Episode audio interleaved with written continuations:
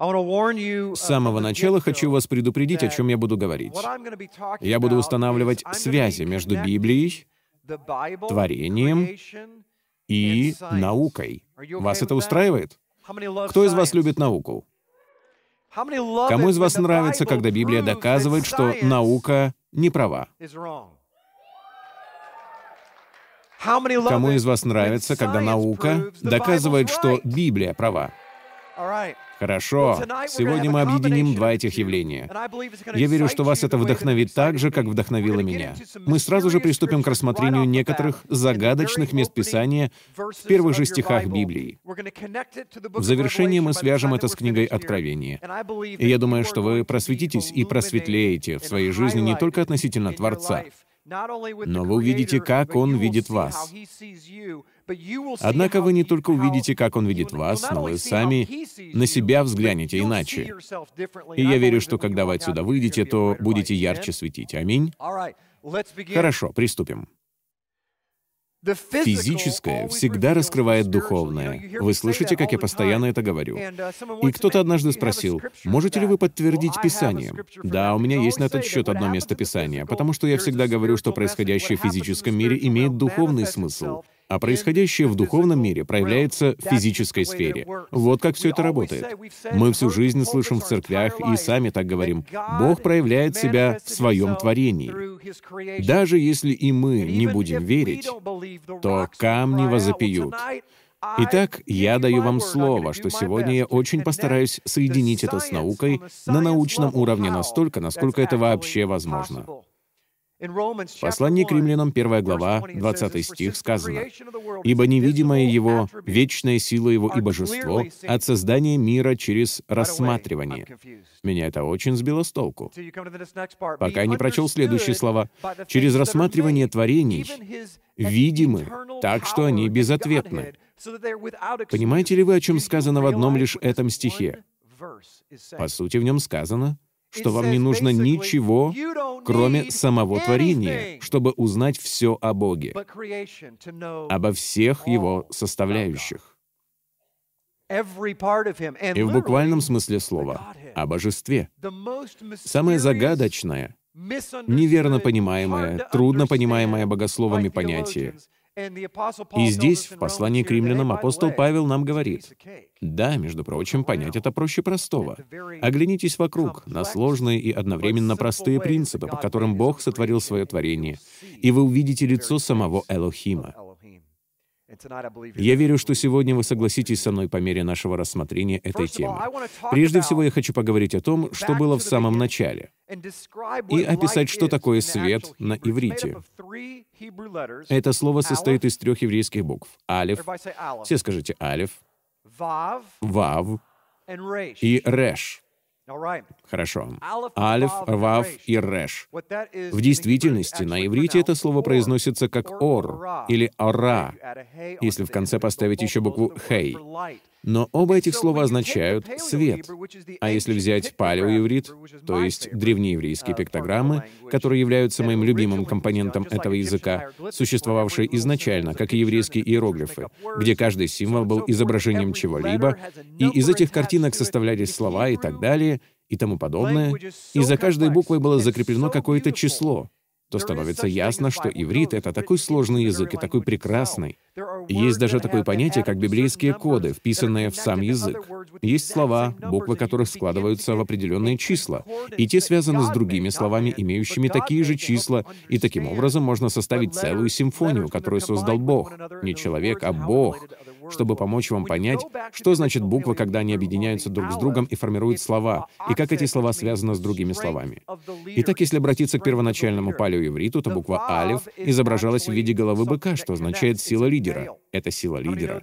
Буква «вав» означает то, что соединяет, то есть гвоздь. Кто из вас знает, что имя Божье — это «йод-хей-вав-хей»?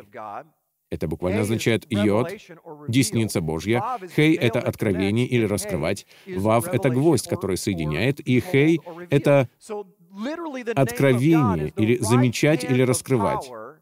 Итак, имя Бога в буквальном смысле означает «десница силы», которая соединяет откровение. Йод, хей. Что я сказал не так? Нет. Десница Божья раскрывает гвоздь, который приносит откровение. Яхве — это десница Божья, которая раскрывает гвоздь, который видит или открывает. Именно это он и сделал. Он взял гвоздь и присоединил его к Иешуа, что породило откровение. Посмотрите, что значит это слово. Само слово «свет» означает «сила лидера присоединяет начало». Реш — это начало. Итак, свет — это сила лидера, которая присоединяет начало. Две первые буквы еврейского алфавита какие? Алеф, Бет. Что будет, если соединить вместе Алеф и Бет? Алеф — это сила лидера, Бет в буквальном смысле — это ивритское слово «дом», и она сама по себе означает «дом». Это сила лидера дома. И когда вы соедините вместе Алеф и Бет, то две этих буквы образуют слово «отец» — «Авва». Итак, первые же две буквы еврейского алфавита говорят нам, что «отец» — это сила лидера дома. Хотите ли вы, чтобы в вашем доме была тьма или свет? Итак, соедините все это вместе. Сила лидера дома связывает с людьми, живущими в доме, начало. И я считаю, что это слово, означающее «свет» в палеоеврите, указывает нам на то, что мы должны кое-что сделать. Это ничем не отличается от того, что мы говорим людям об Иешуа. Когда мы кому-то рассказываем Евангелие, то какую книгу Библии мы советуем им прочитать первой? Иоанна. Прочтите Евангелие от Иоанна. И они так и делают. И какой первый стих в Евангелии от Иоанна? В начале. Видите ли, как говорит мой друг Брэд Скотт, Бог такой умный, что за много тысячелетий Он уже знал, что мы пропустим все начало книги и будем отсылать людей к Евангелию от Иоанна. Поэтому Он побудил Иоанна написать «в начале». Вернитесь к началу. Итак, именно это мы и сделаем. Мы вернемся к началу, и я полагаю, что мы увидим, как нам откроются некоторые тайны. Ведь в Библии сказано, что о конце говорится от начала. Бытие, первая глава, третий стих. Если у вас с собой Библия, то можете читать за мной или делать записи. Вот что здесь сказано. «И сказал Бог, да будет свет, и стал свет. И увидел Бог свет, что он хорош, и отделил Бог свет от тьмы. И назвал Бог свет днем, а тьму ночью». Довольно просто, не так ли? Позвольте мне еще раз это прочитать. «И сказал Бог, да будет свет, и стал свет. И увидел Бог свет, что он хорош, и отделил Бог свет от тьмы. И назвал Бог свет днем, а тьму ночью». И здесь у нас возникает проблема. Сейчас я открою свои места Писания. Какой это был стих?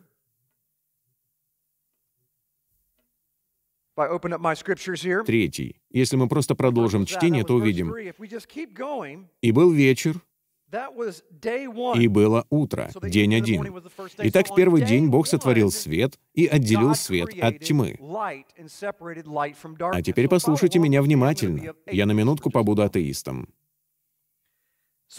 Итак, Бог говорит в четырнадцатом стихе.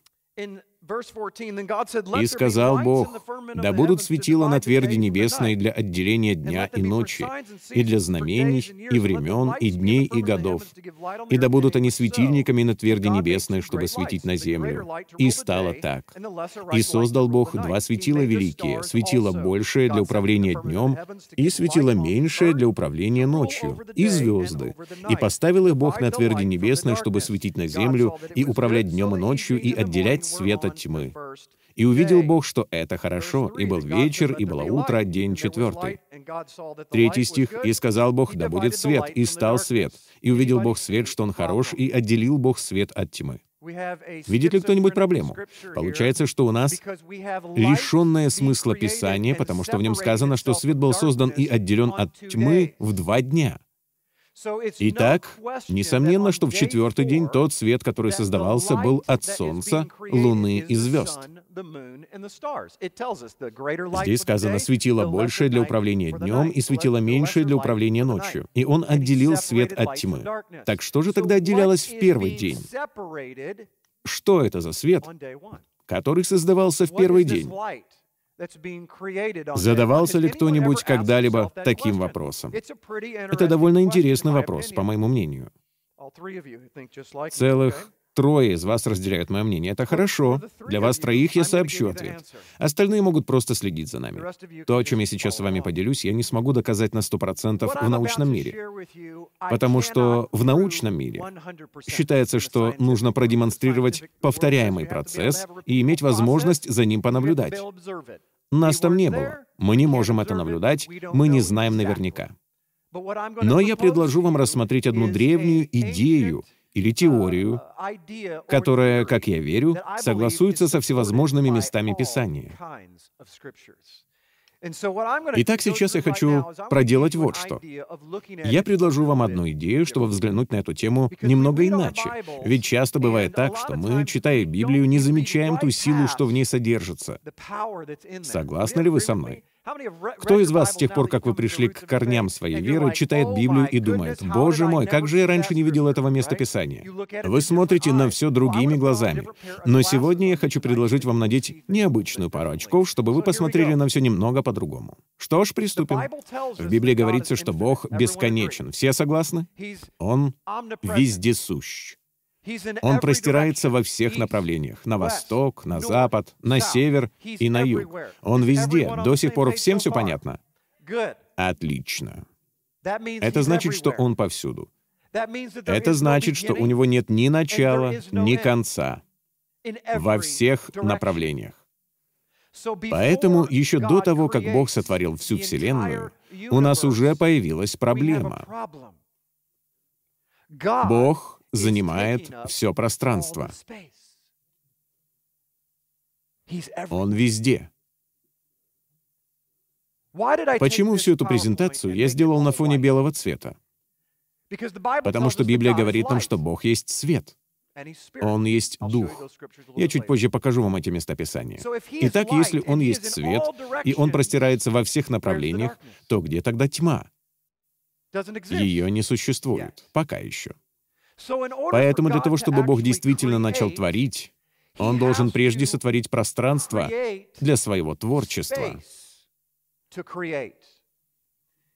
Он должен сотворить пустоту. И я предполагаю, что эта пустота на самом деле находится в Нем же. Древние называли это чревом Бога. Бог действительно сотворил пространство внутри самого себя и внутри этой тьмы. Она не является злом. Есть разница между тьмой и злом. Об этом нам говорит Писание. Тьма — это всего-навсего место, в котором нет Бога. Это не значит, что оно плохое. Это лишь означает, что где нет Бога, там совершается чернота, темнота. Зло — это действие, которое совершается во тьме. Вы следите за мной? Готовы ли вы углубиться еще дальше? Хорошо. Мне не следует торопиться, потому что это новая концепция для многих из вас. Опять-таки, я выдвигаю ее в качестве теории и полагаю, если она будет подтверждена Писанием, то вы испытаете радостное волнение, когда сможете взглянуть на Писание в ином свете. Итак, а затем в Библии сказано, давайте прочтем это сейчас. Первый стих. «Вначале сотворил Бог небо и землю». Здесь вам сказано о том, что Он собирается сделать. «Земля же была безвидна и пуста, и тьма над бездною, и Дух Божий носился над водою». Вероятно, каждый из нас еще в детстве читал этот первый стих, думая о том, во что мы уже и так верили благодаря английскому переводу, где сказано «земля была бесформенная». То есть земля была как некая огромная медуза. И тьма была над водой, но вода еще не была сотворена. Итак, я хочу вам показать, что если вы обратитесь к древнееврейскому первоисточнику, то там сказано, что земля была без существования. Она еще не имела какой-либо формы, она была лишена существования. А следующую часть можно понять, поняв, что такое вода.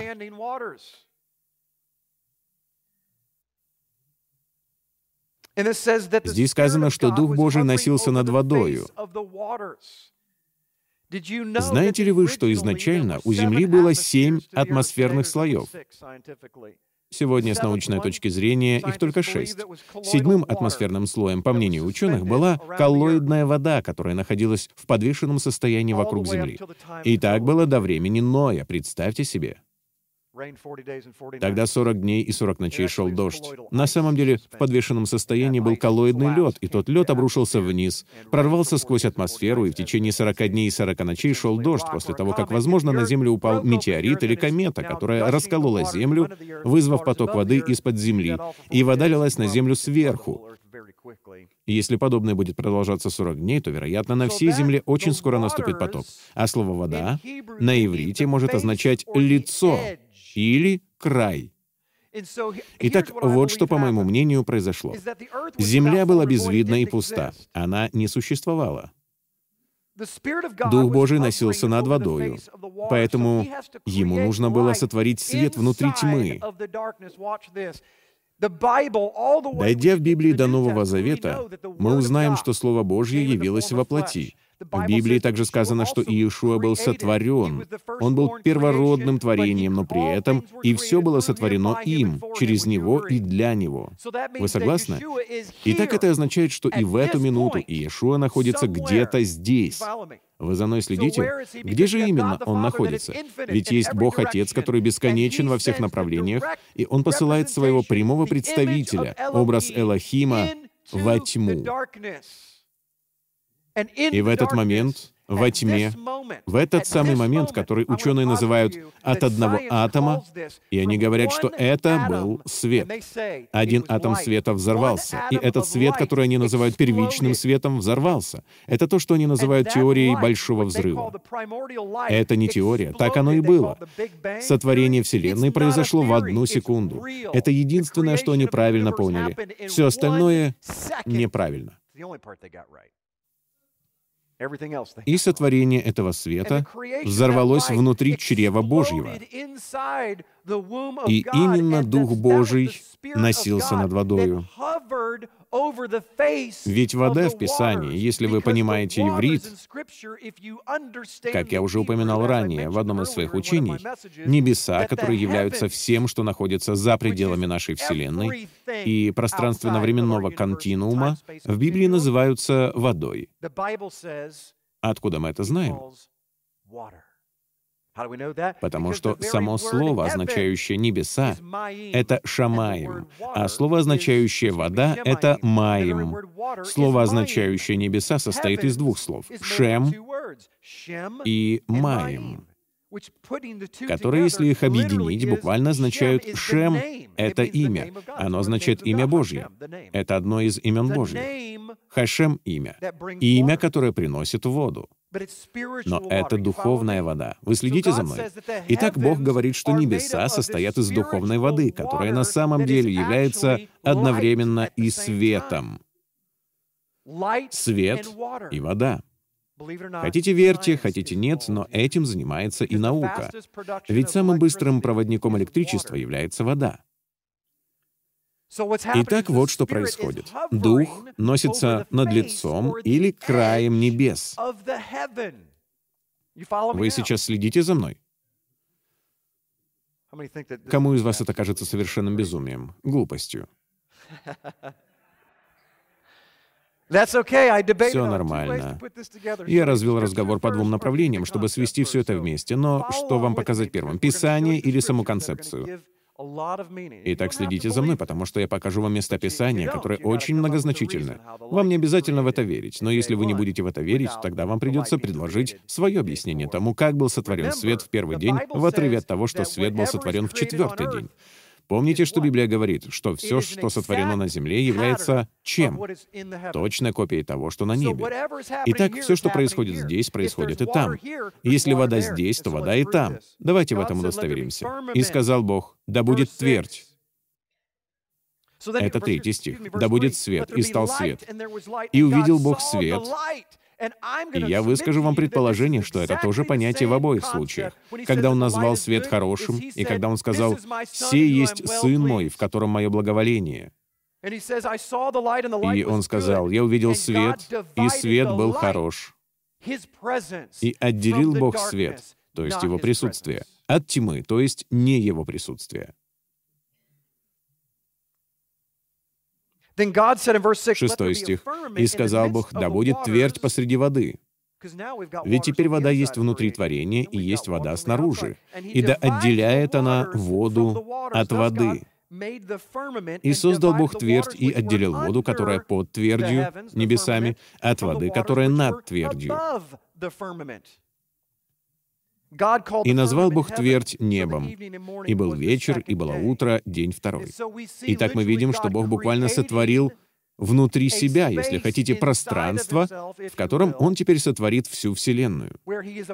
Ведь именно отсюда и произошла наша Вселенная. В книге Исаии, сороковая глава, двенадцатый стих, сказано: «Кто исчерпал воды горстью своею и пядью измерил небеса». Пять — это вот что. «И вместил в меру прах земли, и взвесил на весах горы, и на чашах весовых холмы». Бог говорит: «Я держу Вселенную у себя на ладони». Я считаю, что все это имеет огромный смысл. Бог так велик, Он бесконечен. Даже если вы не согласны с этой концепцией, то сама по себе эта концепция выставляет Бога намного более великим, чем вы себе когда-либо представляли. Давайте заглянем на мирской научный сайт под названием «Вселенная сегодня». На нем сказано: первые фотоны, проходившие через пространственно-временной континуум, были чрезвычайно мощными. Это было в тот момент, когда Бог творил Вселенную. Все вместе они обладали невероятной силой. Каждый в отдельности вибрировал на чрезвычайной скорости. Свет этих первичных фотонов вскоре осветил быстро расширявшиеся пределы юной Вселенной. Свет был везде, но материя еще не была видна. По сути, здесь описали то же, что я только что говорил. Свет поступил во Вселенную в одной единственной микроскопической клетке, и свет распространился повсюду. И он был такой яркий, что материя даже не была видна. Такой он был яркий. Что произошло, когда Павел упал с лошади? Он увидел свет, и тот его ослепил, потому что свет был столь ярким, что Павел вообще не мог видеть материю. И далее, в конце той же статьи сказано: «Имея это понимание под нашими интеллектуальными ногами, мы теперь можем ответить на наш вопрос. Свет, который мы видим сегодня, это первичный свет творения». Иными словами, это весь свет, который вы видите. В этой статье подробно говорится о том, что все, что вырабатывает свет во Вселенной, изначально было пропитано единственным источником света, и что звезды не вырабатывают свет сами по себе. Звезды были пропитаны светом, и теперь они распространяют этот свет по всей Вселенной. В Библии ангелы называются звездами, и говорится, что в конце концов вы будете такими же яркими, как звезды. Если вы посмотрите на это с научной точки зрения, на молекулярном уровне, то увидите, что сами звезды свет не вырабатывают. Изначально свет поступил к ним от внешнего источника, и теперь они становятся ярче изнутри. Разве вы не должны принять свет от внешнего источника, Яхве, Бога Библии? И внутри вас этот свет должен разрастаться, и сами вы должны все больше тускнеть по мере того, как он все ярче светит внутри вас. Видите ли, Бог не просто так взял звезду и сказал: «Какая красивая, проведу-ка я аналогию, уподобив людей звездам». Само сотворение звезд является примером или прекрасной аллюзией на то, как мы должны жить. Каков его образ? В Бытии один двадцать семь сказано: «И сотворил Бог человека по образу своему, по образу Божию сотворил его, мужчину и женщину сотворил их». Вот что я хочу спросить. Если Бог Вселенной бесконечен во всех направлениях и не имеет никакой формы, и Он состоит из идеально чистого света, согласно Библии, и Он сотворил человека по образу своему, думаете ли вы, что Он сотворил человека похожим на нас с вами, живущих сегодня? Ведь он выглядит не так, как мы. У Бога нет кожи, у Него нет плоти. Так сказано в Библии. Плоть и кровь не могут наследовать Царствие Божие. Погодите-ка. Здесь нужно сделать паузу. Так кто же прав? Неужели Бог здесь соврал? Ведь если плоть и кровь не допускаются в Царство Небесное, тогда то, как мы сейчас выглядим, никак не может быть тем образом, в котором Он нас сотворил. Ведь Он сотворил нас для жизни в Царстве. Имеет ли это смысл?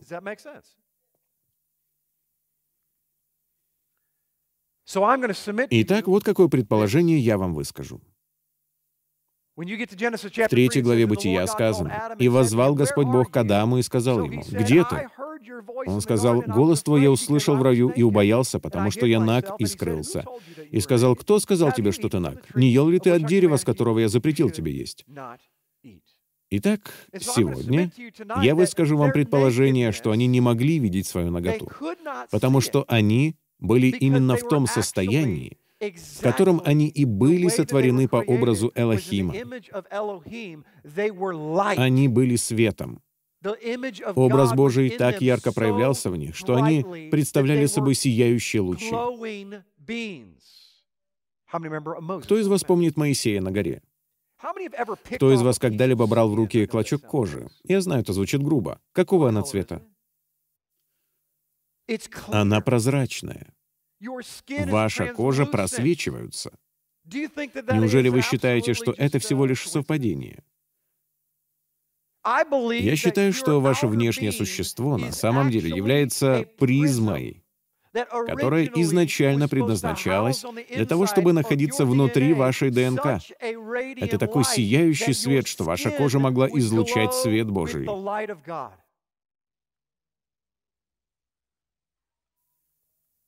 В Луки двадцать четыре, четыре сказано: «Когда же недоумевали они о сем, вдруг предстали пред ними два мужа в одеждах блистающих». Этого не видно в английском переводе, но взгляните на это. Словом «блистающее» переведено греческое слово «астрапто», означающее «освещать» или «вспышка». Там был свет, поэтому и использовано слово «блистающий». На самом деле, то были существа света. То же самое мы видим и в других местах Писания. Ангелы.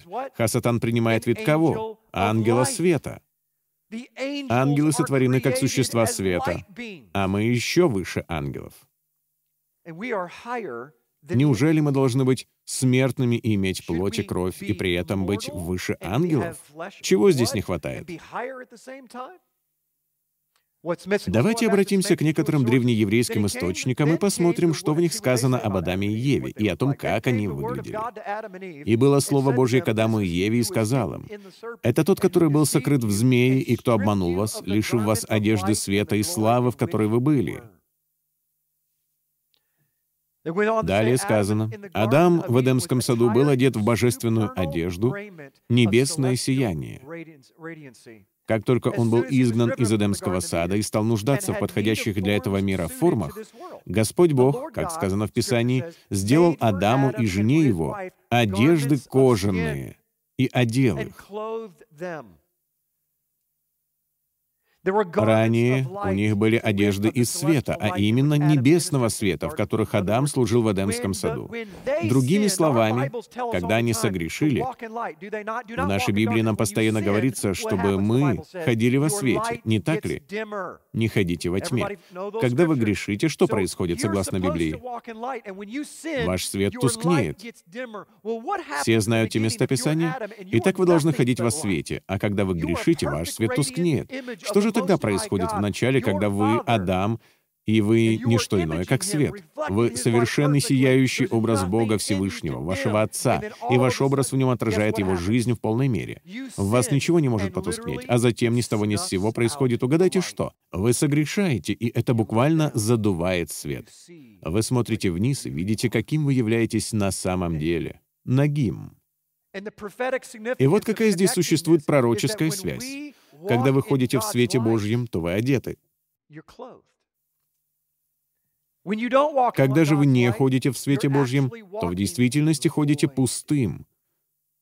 Вы, как земля до ее сотворения. Вы во тьме, вы в небытии. Кто из вас знает, что свет невидим? Оглянитесь вокруг. Видите ли вы свет? Его невозможно увидеть. Знаете ли вы, что прямо сейчас вы на самом деле, с научной точки зрения, живете в кромешной тьме? В видимом мире нет такого понятия, как свет. Единственная причина, по которой вы можете видеть, состоит в том, что есть нечто, что отражает то, что вы видеть не можете.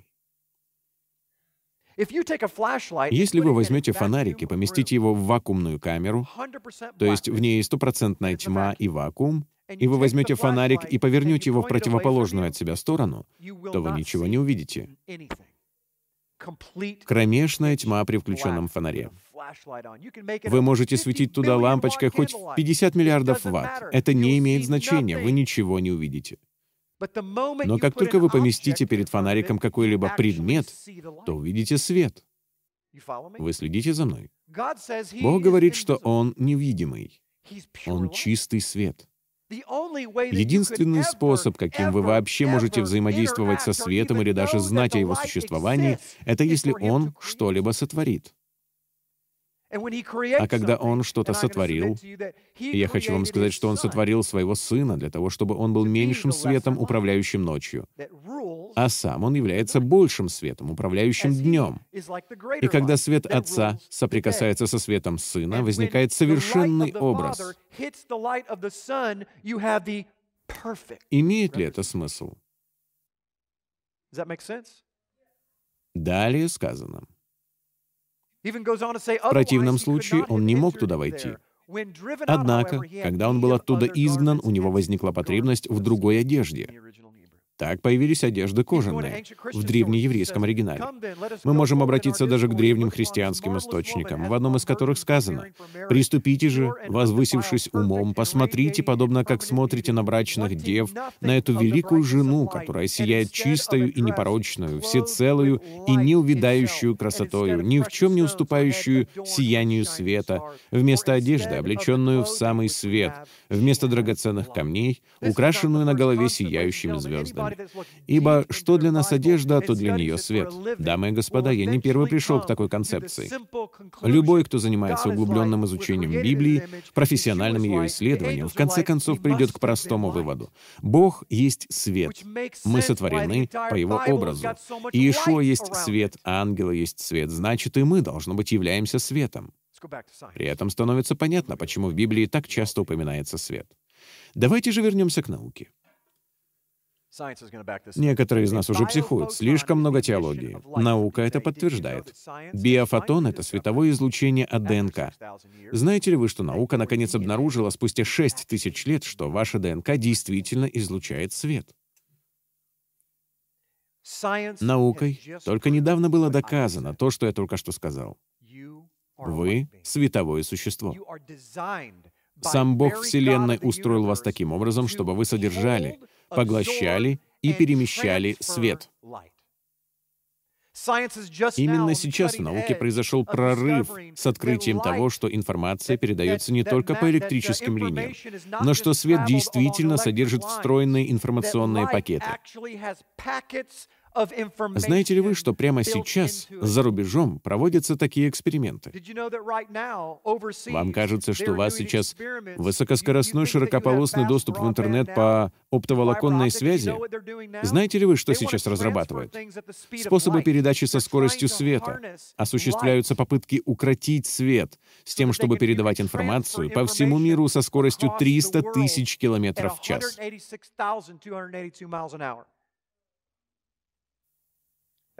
По сравнению с этим, наши айфоны покажутся заторможенными. Слава богу, они могли бы использовать небольшой источник света, не так ли? У нас бывает такая техника, что нажимаешь кнопку и ждешь. Но Бог сотворил нас световыми существами. Мы должны принимать свет и излучать его. Итак, на мельчайшем молекулярном уровне, вот о чем пишут в научных магазинах. При изучении молекулы ДНК с применением мощнейших микроскопов, лучших инструментов, которые только могут быть, мы увидим, что есть лишь крошечный, слабый обмен фотонами. Это исходящий свет. Я хочу высказать вам предположение, что если бы вы могли вернуться в прошлое, еще до грехопадения, которое и привело к потускнению света, то эта ДНК сияла бы вот так, на все сто процентов. Представьте себе, что было бы, если бы свет, который мы знаем... Кто из вас знает, что медицинская наука обнаружила, что у человека действительно улучшается самочувствие, когда он на солнце? Неужели вы думаете, что это совпадение? Или вы думаете, что, может быть, на научном и духовном уровне это Бог пытается нам что-то сказать? А именно, когда ты стоишь на свету, я могу исцелить твое тело. Не задумывались ли вы когда-либо о том, что происходит на научном уровне, когда один человек возлагает руки на другого? Как тот исцеляется? Ведь вы этого не можете увидеть, потому что свет невидимый. Но свет Отца отражается посредством Сына и Его крови, потому что жизнь заключается в крови. А на молекулярном уровне этот свет проходит сквозь вас, в плоть и кровь другого человека, достигает ДНК, зажигает эту ДНК и исцеляет этого мужчину или эту женщину или этого ребенка. Это свет. Проверьте сами. Сейчас получает распространение светотерапия. Появляются новые разделы науки благодаря технологическим прорывам в связи с новыми открытиями. В один прекрасный момент какой-нибудь доктор-атеист или ученый скажет: «Так, минутку, помнится мне, в воскресной школе говорили, что Бог — это свет, а мы вот обнаружили, что людей можно лечить при помощи света. Откуда же свет поступает?» Может быть, они наконец установят связь. И я вам скажу, когда это будет. Это будет буквально тогда, когда они посмотрят в небо, увидят приближение света, опустятся на колени и скажут: «Хорошо, я понял. Это логично». Но может оказаться, что уже поздно. Посмотрите на это. Исследователи из медицинской школы университета города Канадзава, Япония, подтверждают универсальность того, что ДНК излучает свет. Они добавляют, что свет не только излучается, но и поглощается живыми существами. Живые существа являются единственными существами, поглощающими свет. Было научно доказано, что каждая клетка в организме излучает более чем сто тысяч световых импульсов или фотонов в секунду. Эти световые излучения, которые излучаются не только людьми, но и всеми живыми организмами, называют биофотонами. И было установлено, что они являются рулевым механизмом для всех биохимических реакций. Биофотоны наблюдаются и измеряются с помощью специального оборудования семидесятых годов, начиная с первопроходца в этих исследованиях, биофизика Фрица Альберта Поппа. С тех пор было опубликовано более тридцати рецензируемых научно-исследовательских работ по биофотонам в публично индексируемых научных журналах. И далее говорится, что каждая биохимическая реакция в вашем организме происходит сразу же после светового излучения. И это заставило ученых задуматься. Может быть, информация передается не электрическим током в организме. Может быть, это на самом деле свет, который передает информацию, что вызывает в организме ту или иную химическую реакцию.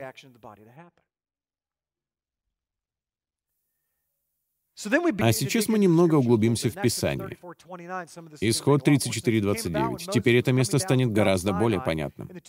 «Когда сходил Моисей с горы Синая, и две скрижали откровения были в руке у Моисея при сошествии его с горы, то Моисей не знал, что лице его стало сиять лучами от того, что Бог говорил с ним». Как?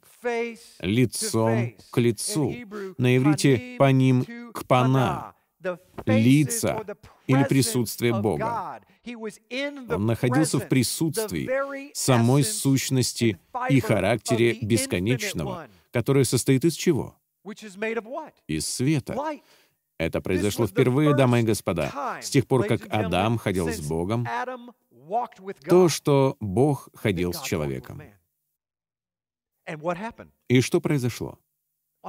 С научной точки зрения, у меня не было времени, чтобы составлять для этого презентацию со слайдами, так что вам придется поверить мне на слово. Впрочем, не верьте мне, а посмотрите все сами.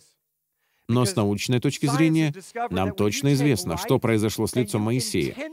Ученые обнаружили, что когда вы берете свет и усиливаете его, направляя на объект, имеющий электроны, а их имеют все объекты, то свет возбуждает электроны, и они излучают свет. Кто из вас видел светящиеся палочки или просто видел, как что-то светится в темноте? Именно так это работает в каком-то смысле. У меня есть светящийся в темноте скотч. Я пользуюсь им в походах, обклеивая им свои тросы. Я могу сделать так, чтобы он светился только одним способом. Я беру свой фонарик, подхожу к тому скотчу, создаю высокоинтенсивный луч света, и он возбуждает электроны на этом скотче, и они светятся. Итак, Моисей находился в присутствии высокоинтенсивного луча света, Он возбудил электроны в его собственном лице, и его лицо начало проявлять то же, что и в Эдемском саду. Оно стало светиться. Разрешите познакомить вас с другой концепцией. Знаете ли вы, что звук на самом деле вырабатывает свет?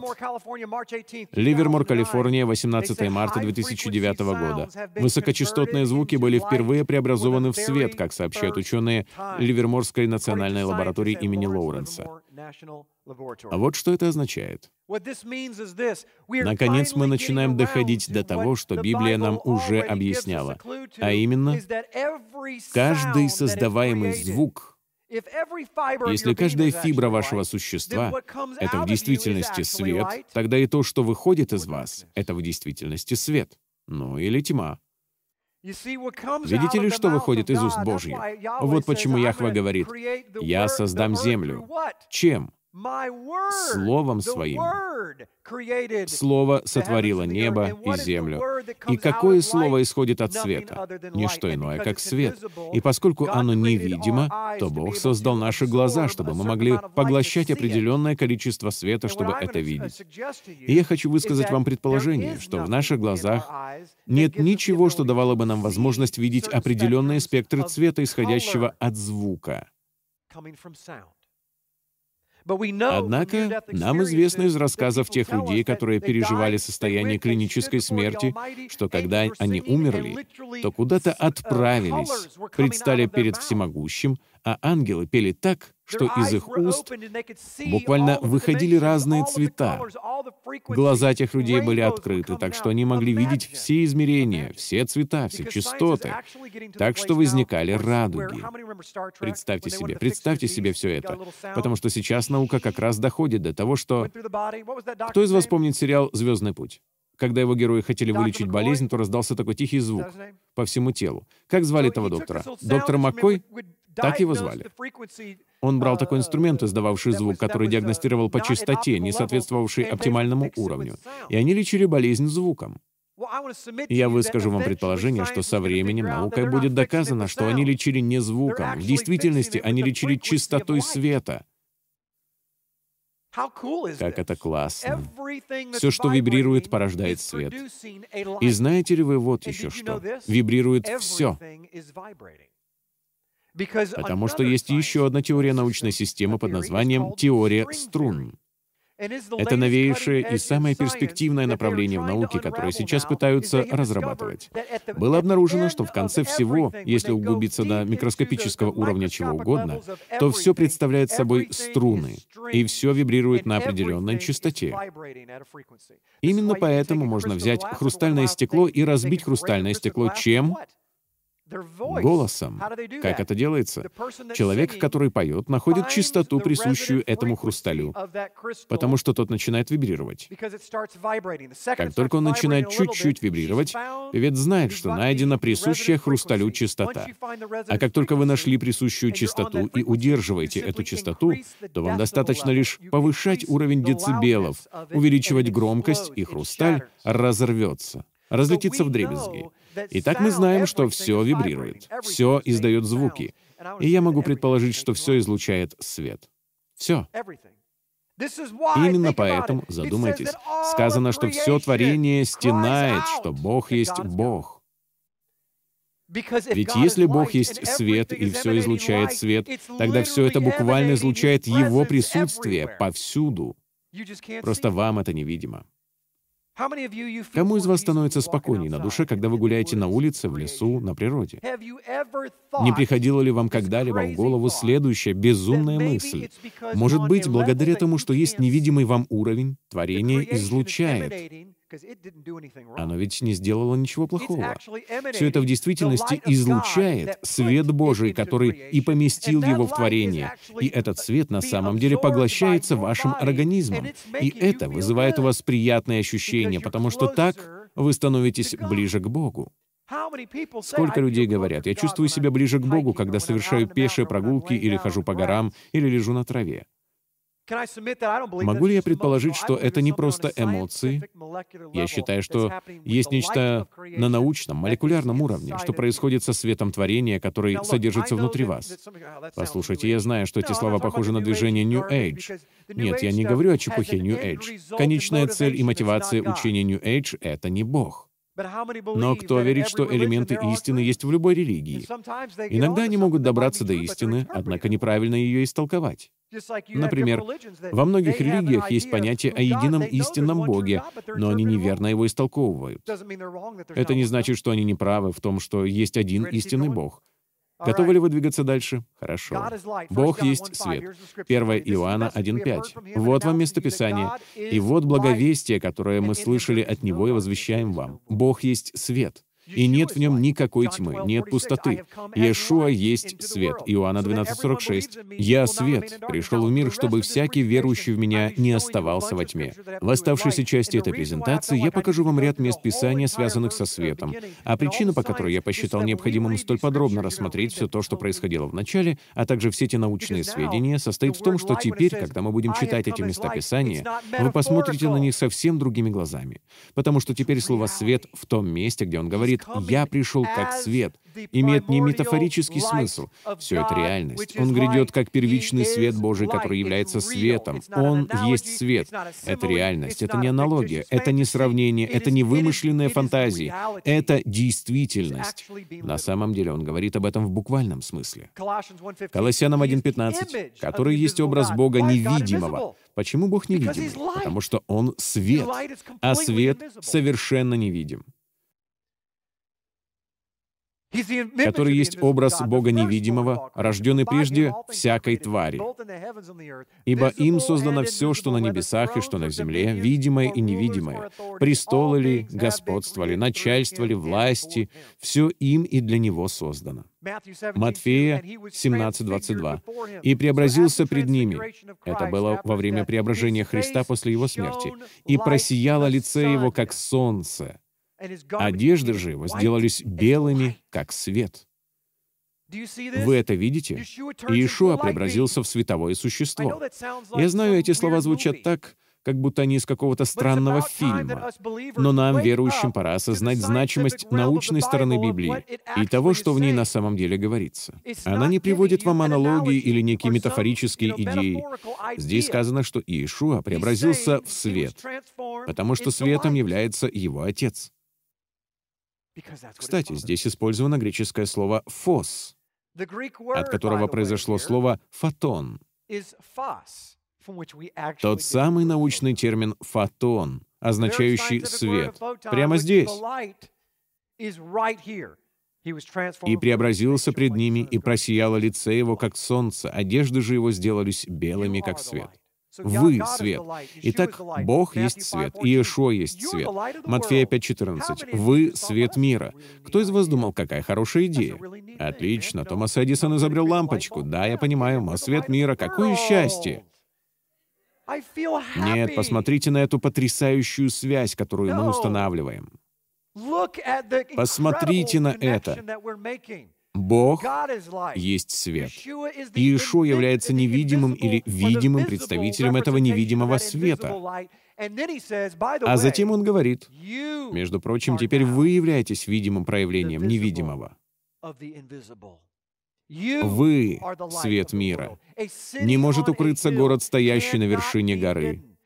И, зажегши свечу, не ставят ее под сосудом, но на подсвечнике, и она светит всем вокруг. Смотрите, все мы выходцы из греческой философии. Мы читаем Библию с философской точки зрения, но я хочу высказать вам предположение. А что, если Бог на самом деле имел в виду то, что Он говорил? Что, если Он не просто умничает? Что, если Он действительно имеет это в виду? Вы являетесь первичным созидательным светом, сотворившим Вселенную, и я живу в вас, являя через вас себя миру. Что если нет ничего метафорического в том, что вы возлагаете на человека руки, и он спасается или исцеляется? Что если это действительно свет творения, передававшийся в течение времени через остаток, через Мессию, через вас и не имеющий лично к вам никакого отношения? Ни одному человеку нельзя принимать на себя славу Божью. Ведь чем является слава Божья? Она — это свет. Она — это Он Сам. «Ходите во свете». В Иоанна одиннадцать десять сказано, «А кто ходит ночью, спотыкается, потому что нет света с ним». В оригинале «в нем». Видите, мы читаем это совсем по-другому. Это не метафора, это реальность. Это Бог, живущий в вас, возбуждающий электроны. Как вообще неспасенный человек может спастись? Когда он слышит Евангелие, что происходит? Я выскажу вам предположение, что на самом деле есть нечто. То, что мы называем сверхъестественным. И знаете почему? Потому что мы в этом еще не разобрались. Но чем больше я изучаю, чем больше сопоставляю науку и Библию, тем полнее я осознаю, что это не не сверхъестественно, а на самом деле именно так все и должно быть. Это естественно. Бог использует науку. Поэтому я хочу высказать вам предположение, что когда неспасенный человек слышит Евангелие, происходит следующее. На молекулярном уровне он существует лишь потому, что, как сказано в Библии, Бог вдохнул в него жизнь, и тут он встречает ту самую ДНК, те самые фотоны от его же ДНК, которые на самом деле являются Богом, потому что весь свет поступает от первоначального источника. Поэтому, когда сообщается Евангелие, и я говорю, или мужчина, или женщина говорит сами слова Божьи, тогда вы буквально помещаете себя в прошлое, когда происходило сотворение мира, где слово творило, а свет прогонял тьму.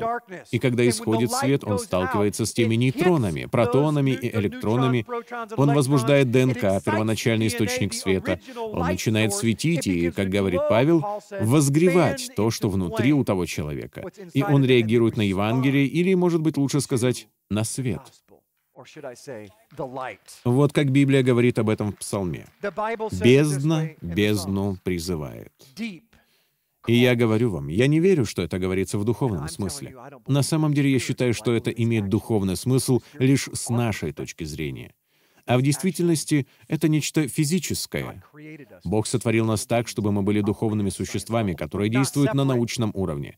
Это неотделимо. Это не то, чтобы сверхъестественная духовная сфера существовала отдельно от сферы научной. Именно Бог сотворил науку, а наука продолжает попытки оторваться от своих истоков, но чем больше ученые сосредотачивают на этом свое внимание, тем вероятнее то, что в конце концов они скажут: «Мы видим только свет». И мы никак не можем понять, каким образом он продолжает излучаться и порождать еще больше света из ничего. Потому что Бог является бесконечным источником. Первое послание Иоанна один шесть. «Если мы говорим, что имеем общение с Ним, а ходим во тьме, то мы лжем и не поступаем поистине. Если же ходим во свете, подобно как Он во свете, то имеем общение друг с другом, и кровь Иешуа Иисуса Христа, Сына Его, очищает нас от всякого греха». Итак, мы должны задать себе следующий вопрос. Как нам ходить во свете? Потому что в прошлом я всегда думал, ну это просто такая красивая идея. На самом же деле это реальное понятие. Посмотрите на это. В Откровении девятнадцать восемь сказано, «И дано было ей облечься в вессон чистый и светлый». Вессон же есть праведность святых. Итак, каждый ваш праведный поступок на научном уровне порождает еще больше света. Каждое благое дело. Разве вам неприятно, когда вам что-то дарят или что-то для вас делают? Что если... Я знаю, что сейчас я выскажу безумную мысль, но будьте ко мне снисходительны.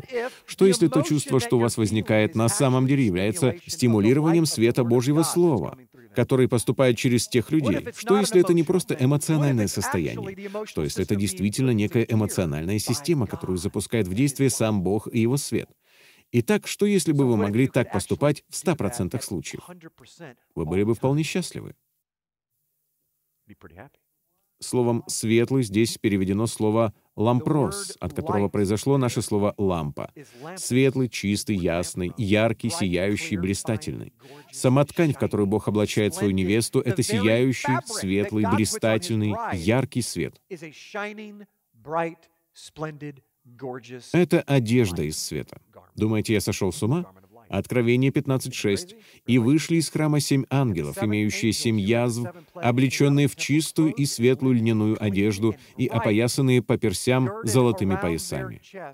В Псалме сто три, один сказано: «Благослови, душа моя, Господа! Господи Боже мой, Ты дивно велик, Ты облечен славою и величием, Ты одеваешься светом, как ризою».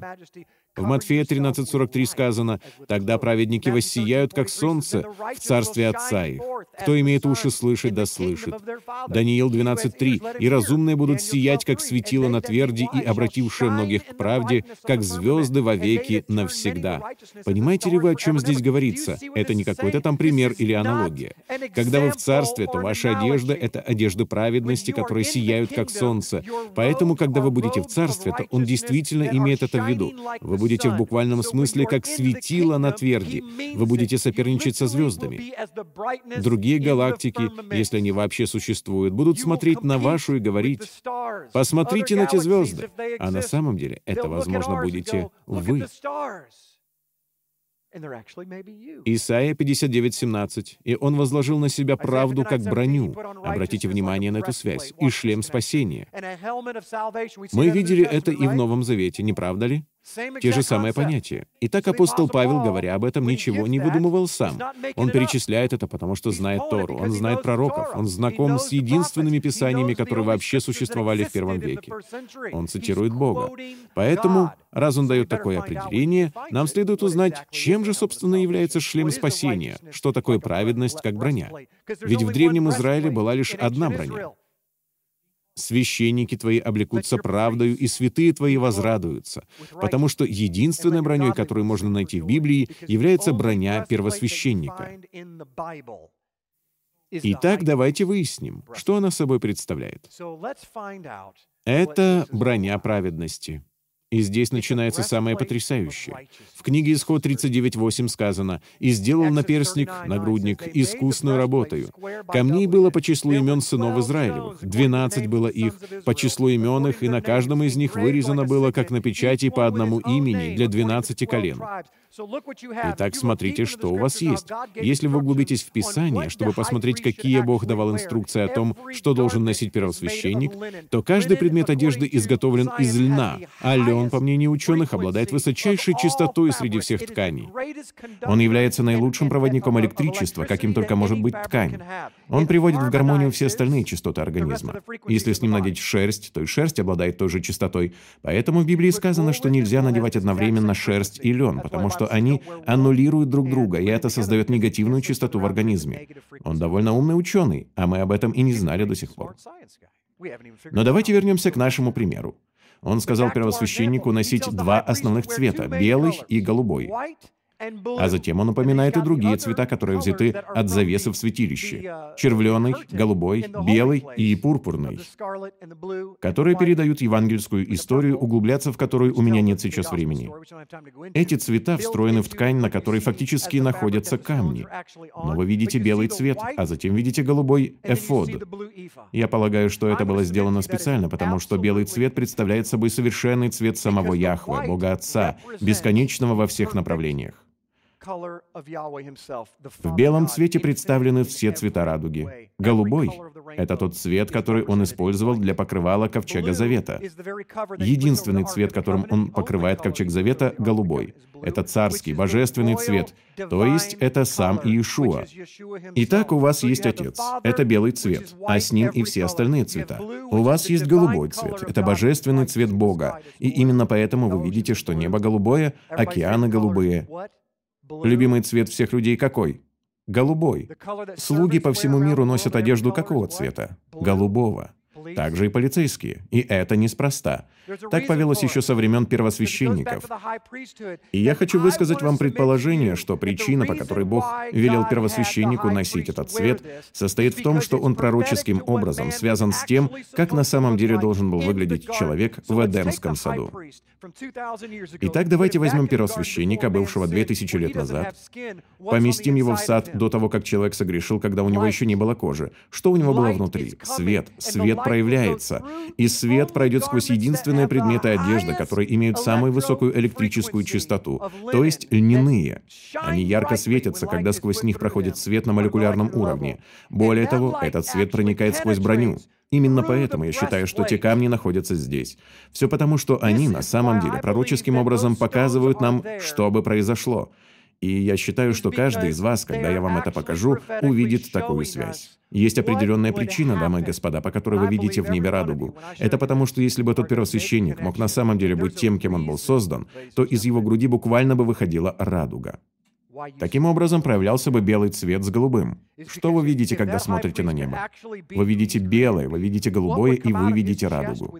А что касается радуги, то в Бытии девять тринадцать сказано: «Я полагаю радугу мою в облаке, чтобы она была знамением завета между мною и между землею». Это просто идея, просто мысль. Но если бы первосвященник был действительно в Эдемском саду, то он бы буквально излучал свет. Однажды мне приснился сон, точно накануне моего сорокалетия, когда мне исполнилось тридцать девять. Утром в мой день рождения мне приснился сон. Я увидел, как рука Божья взяла камень с нагрудника первосвященника, и он положил этот камень на чью-то грудь. И, коснувшись груди, он взорвался лучом света от той груди. И я усматриваю в этом определенный смысл, если эта грудь связана со светом.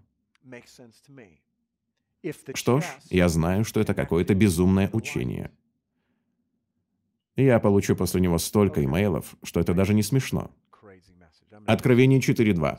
«И тотчас я был в духе, и вот престол стоял на небе, и на престоле был сидящий, и сей сидящий видом был подобен камню яспису и сардису, и радуга вокруг престола».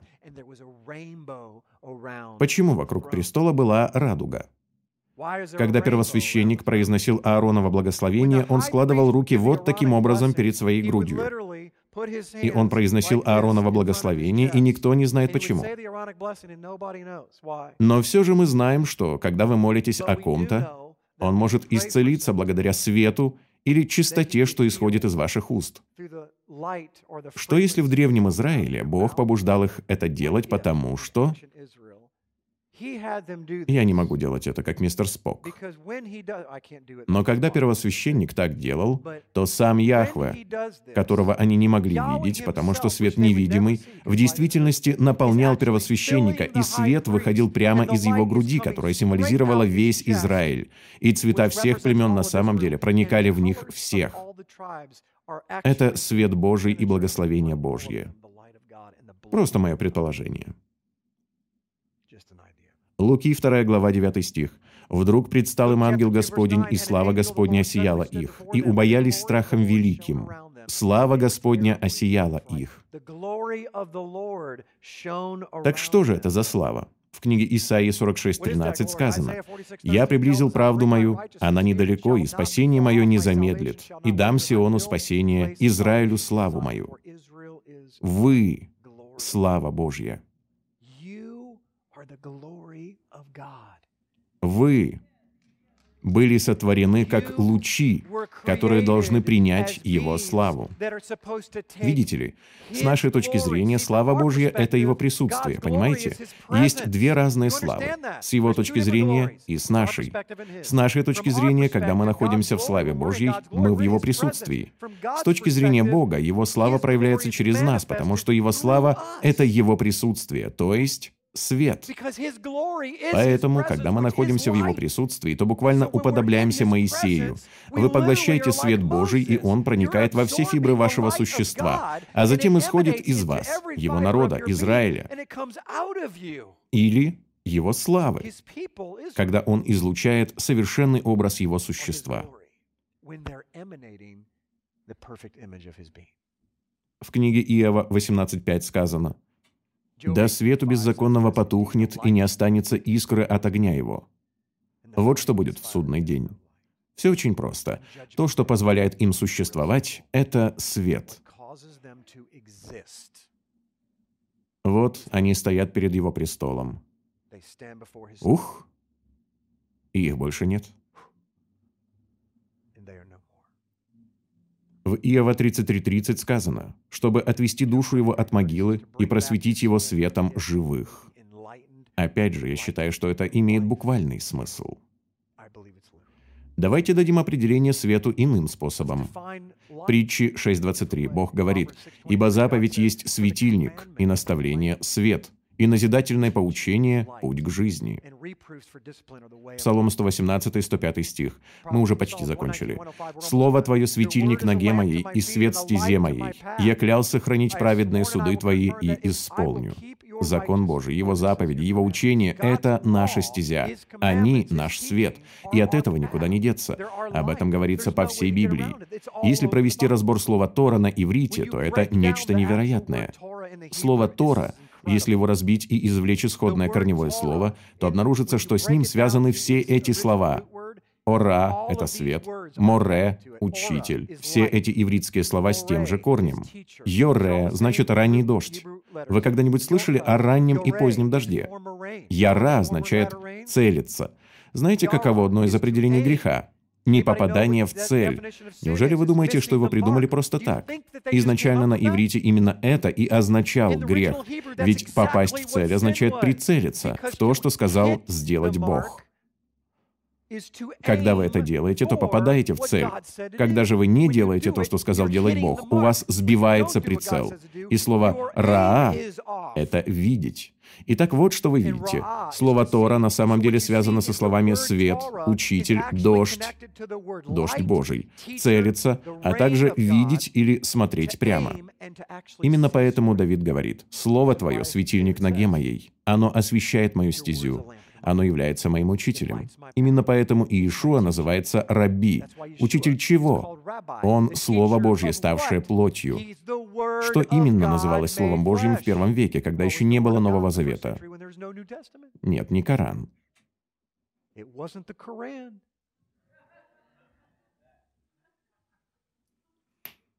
Мы начинаем с первого дня. «И сказал Бог: да будет свет. И стал свет».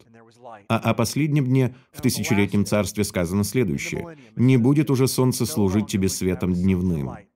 Вот доказательство, что это не метафора и не аналогия. «И сияние луны светит тебе, но Господь будет тебе вечным светом, и Бог твой славою твоею». А в самом конце Откровения сказано следующее, двадцать один двадцать три. «И город не имеет нужды ни в солнце, ни в луне для освещения своего, ибо слава Божия осветила его, и светильник его — Агнец». Уловили ли вы суть? Здесь не сказано, что свет — это Агнец. Сказано, что светильник — это Агнец. Потому что свет от его Отца, бесконечного, который проявляется через светильник. Именно поэтому светильник называется менора. Именно менора в буквальном смысле представлена Словом Божьим во святилище, освещая все святилище. Первоначальным светильником была менора, состоявшая из шестидесяти шести элементов, тридцать девять слева и двадцать семь справа. тридцать девять книг слева и двадцать семь справа. Само Слово Божье существовало в первом шаблоне, и Слово Божье существует в последнем шаблоне, в последний день. Это вы, дамы и господа. Он говорит нам, что Мессия будет представителем света присносущего в тысячелетнем царстве, в храме, во святилище. Бог повелел вам быть совершенным отражением первоначального света в вашем святилище, в вашем храме.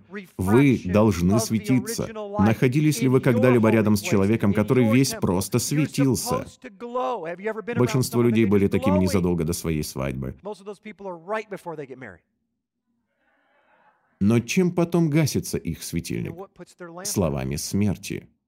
Сила жизни и смерти находится именно здесь, потому что вы сотворены по тому же образу Божьему.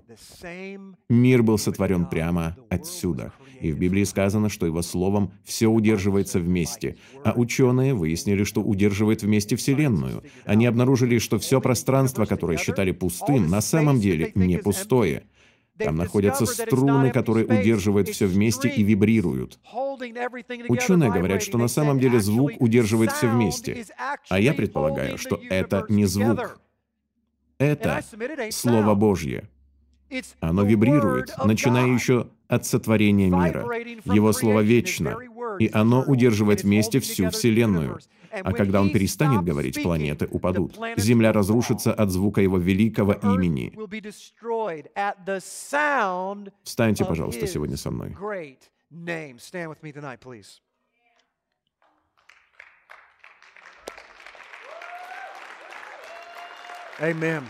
Аминь.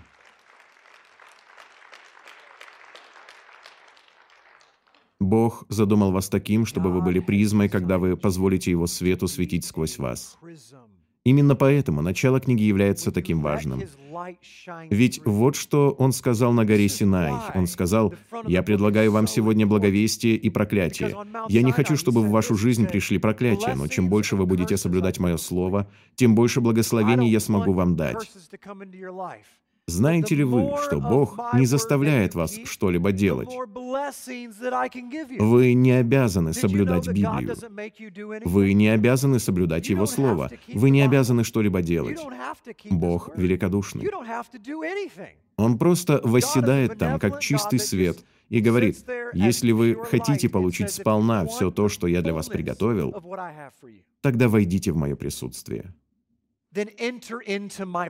И единственные два случая, когда истинное присутствие Божье проявлялось видимым образом в виде человека, это в Эдемском саду, когда мы делали то, что говорил Бог, но все пропало, когда мы нарушили Его Слово, потому что враг сказал: «Бог совсем не это хотел сказать». А второй случай — это Моисей на горе, когда он принимал Тору. Не думаете ли вы, что здесь есть некая пророческая связь? Он принимает заповеди Божьи, и его лицо просветляется. Чем больше вы будете делать то, что вам говорит Бог, тем больше будет преображаться ваша жизнь, и вы будете становиться таким, каким вы изначально были задуманы. Аминь? Давайте помолимся. Я люблю Слово Божье. И я знаю, что это было трудное учение для некоторых из вас. Вы до предела напрягали свой мозг, чтобы все это постигнуть. Вы не обязаны в это верить. Но я считаю, что было представлено достаточно мест Писания, чтобы вы смогли понять, что мы представляем собой нечто гораздо большее, чем то, что мы видим в зеркале. Именно поэтому, дамы и господа, Бог не смотрит на вашу внешность. Ему все равно, как вы выглядите. Он заглядывает вовнутрь вас и видит, кем бы вы могли быть. Отче, мы любим Тебя. Мы благодарим Тебя за Твое величие. Мы благодарим Тебя, Отче, что Ты — свет миру, и что мы, Господи, являемся Твоим единственным планом по распространению этого света в темном мире. Отче, я молюсь, чтобы мы не упускали возможности делиться любовью, который является самой высокой частотой света. Она — чистый свет, чистая любовь. Помогай нам делиться Твоей любовью с другими, становиться добрее, мягче. По сути дела, Господь, дай нам сказать это Твоими же словами. Если весь Ты — свет, и Ты называешь себя Духом, и Ты даешь нам духовные дары, то я не считаю случайностью то, что Ты буквально даешь определение Твоему свету — любовь, радость, мир, долготерпение, благость, милосердие, кротость и воздержание. Отче, я молюсь, чтобы Ты взял духовные дары, которыми Ты нас наделил, плод Духа. И если мы сможем на самом деле быть всем этим, тогда будем излучать совершенный образ Твоего лица на земле снова. Боже, я молюсь, чтобы в это последнее время, в эти последние дни, мы могли пролить свет на Твою сущность. И тогда изменится чья-то жизнь, моментально, в мгновение ока. Мы с нетерпением ждем, когда зазвучит труба, но до тех пор, Боже, нам предстоит еще выполнить много работы. Наполни нас Твоей любовью. Во имя Иешуа. И все сказали: